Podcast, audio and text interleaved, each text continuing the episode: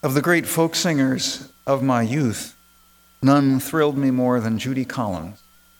From bracing protests like It Isn't Nice and In the Heat of the Summer, to wistful ballads like Suzanne and My Father, the music of Judy Collins was my constant companion through the 1960s.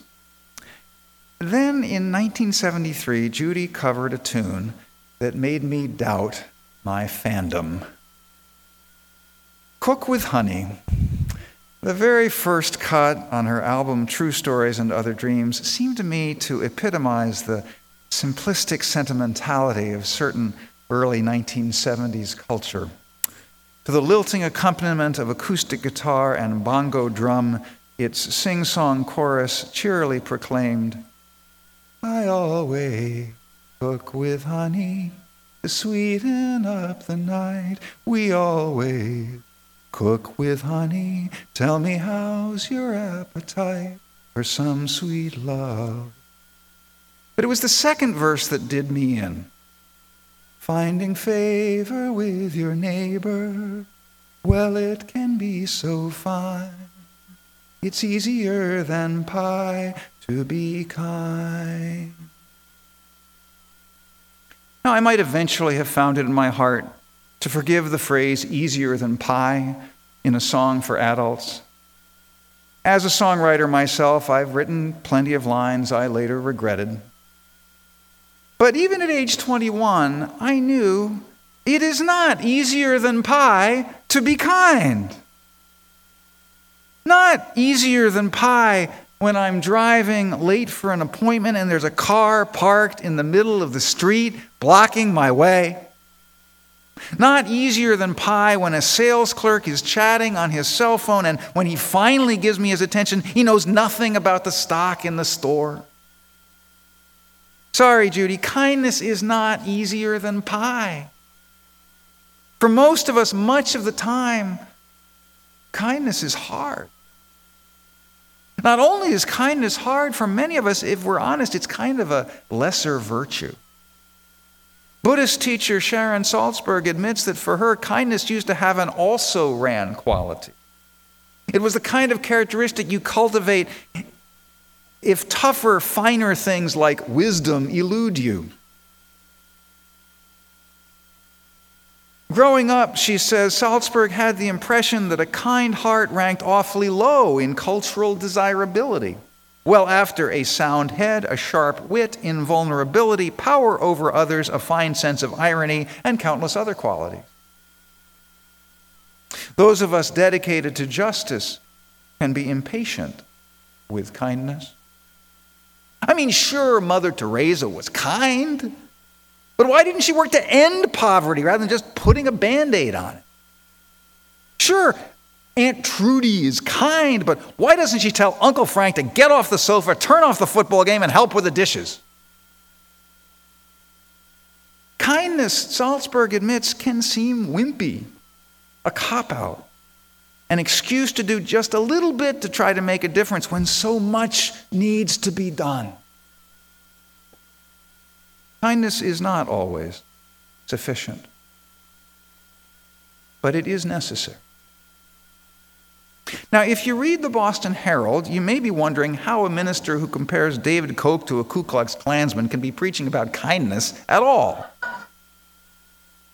So I should probably explain that I did not compare Mr. Koch to a Klansman if by compare you mean say or imply that he resembles a Klansman in any way, like he's a racist or an anti Semite.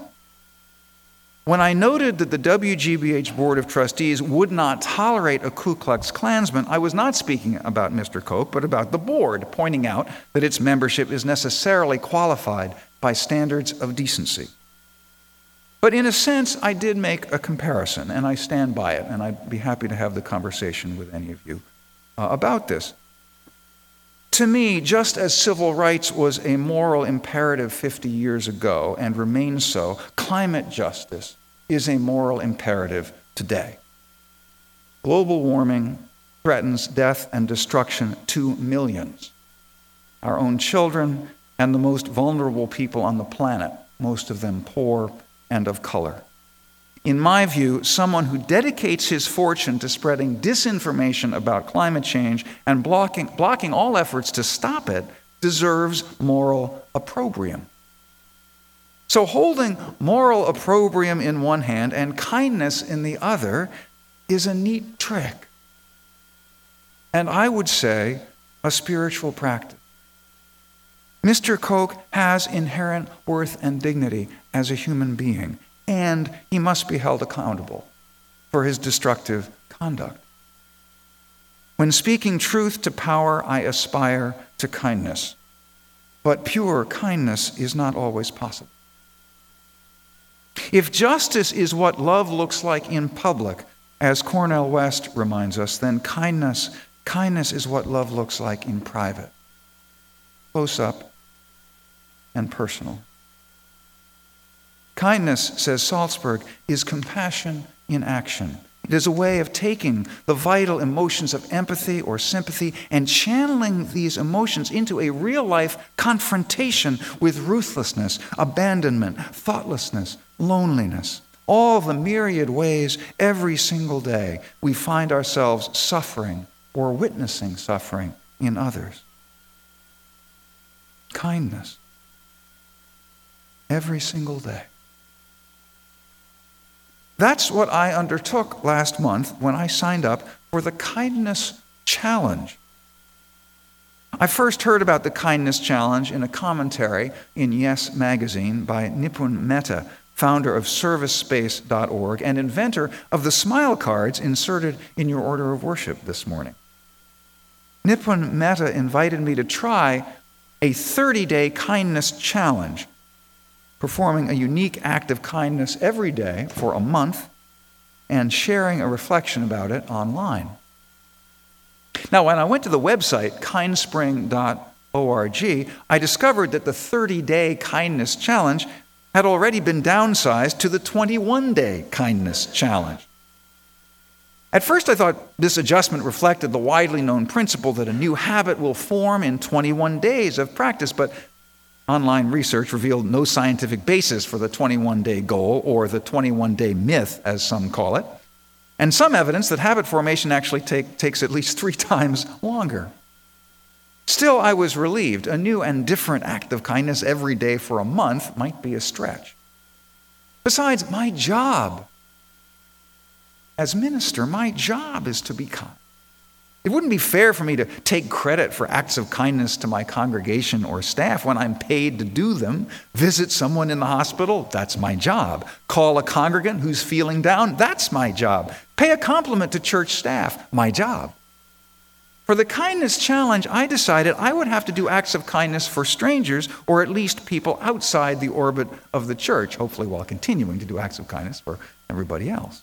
The website also suggested acts of kindness I kind of question for the kindness challenge, like doing a chore around the house or turning off the lights to save energy, which is an act of kindness, of course, to the earth. Doing chores at home is already part of the ecology of my family, and turning off lights is already part of my commitment to earth care. I, I didn't think it was right to claim credit for those either. I was going to have to get creative. Here are some highlights from my kindness journal. Wednesday morning, September 11, the first day of the 21 day challenge. I say good morning and smile at every person I see in the morning. Out of dozens of people I pass on my morning run, only one smiles back. A woman walking her dog. None of the other runners look at me, most are wearing earbuds. And am I really being friendly, calling out, Good morning, to the grim faced woman runner with her eyes resolutely forward, or am I harassing her? The only stationary person to whom I say good morning smiles and returns my greeting. Even with such modest returns, it feels good to start my day offering good cheer and reminding myself and others that, that we're all connected. Day four, at the end of a long day, I email Bill McKibben. I can't imagine how hard you work, I write, but I know how hard I work and how tired I get. I pray you get the rest you need and the love you deserve. Bill McKibben is the climate justice advocate. Day nine. Since I know I'll be driving a fair amount today, I decide to surrender the right of way to anyone who requests it.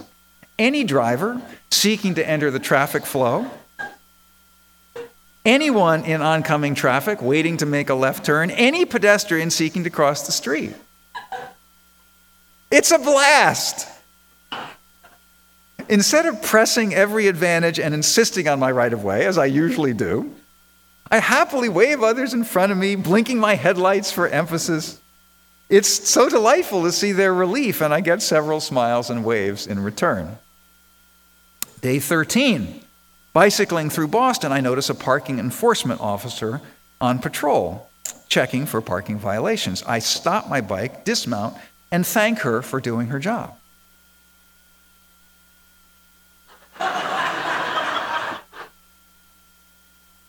I figure you must get a lot of abuse, I say. But what you do is really important. First, she looks astonished, then delighted. No one ever tells me that, she says. Day 14. The supermarket cashier looks weary. She looks like she's had better nights. I could have been home by now, she calls to another cashier. Thanks a lot. I love you, comes the reply. No, you don't, retorts my cashier. Yes, I do. I already have the supermarket gift card in my hand. Now I know whom to give it to. Uh, put $5 on this, please, I say. And there's another customer waiting behind me, so I, I pay for my purchases, then circle back when there's no line. So th- this $5 gift card, I say, yeah, she says, meaning, is something wrong with it? It's for you, I say,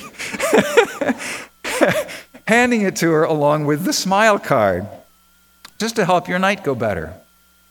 Really? For me? She breaks into a goofy grin. You didn't have to do that. I know I didn't have to do that. If I had to do it, it wouldn't mean anything. Have a good night. Day 16. When I read the email from KindSpring inviting me today to spend 15 minutes in silence as an act of kindness to myself, I chuckle. I've been meditating daily for nearly 25 years, I think, a little smugly. I'll find another act of kindness to do. I, want to keep stretching myself. The truth is, though, I don't actually meditate every day.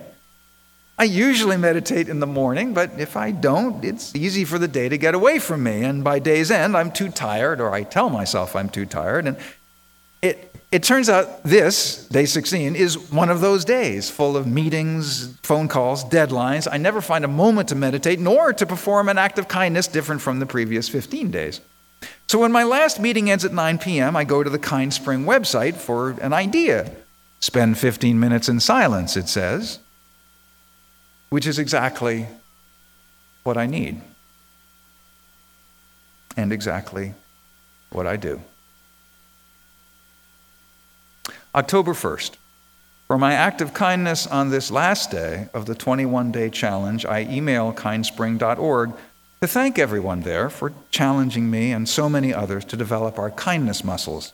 Thousands of us, I write, have undertaken kindness as a daily practice changing our lives and the lives of many thousands more we've touched. By launching the 21 Day Kindness Challenge, you've made a huge difference in the world. Thank you for your vision of kindness and your determination to make it real.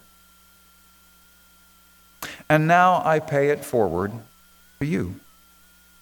I invite you to visit kindspring.org and start your own 21 day kindness challenge. Do a unique act of kindness every day for 21 days.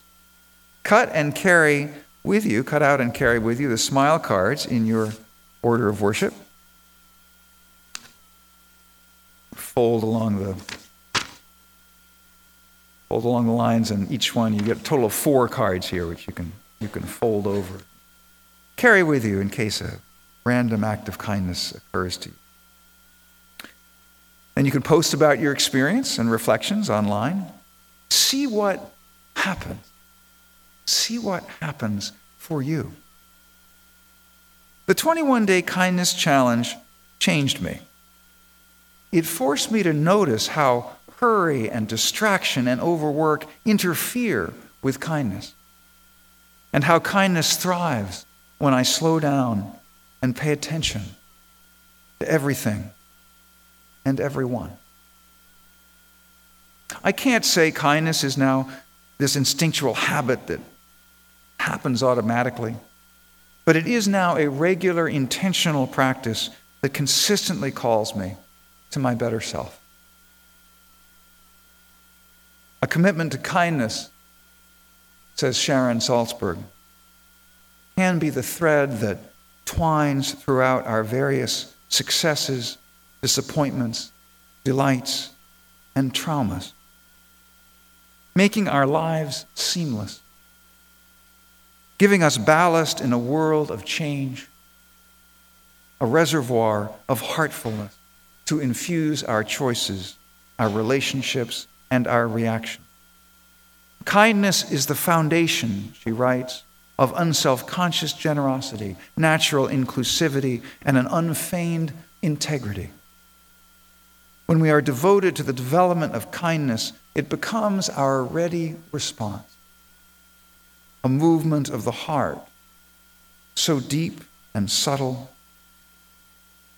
that it is like a movement of the sea, close to the ocean floor, all but hidden yet affecting absolutely everything that happens above.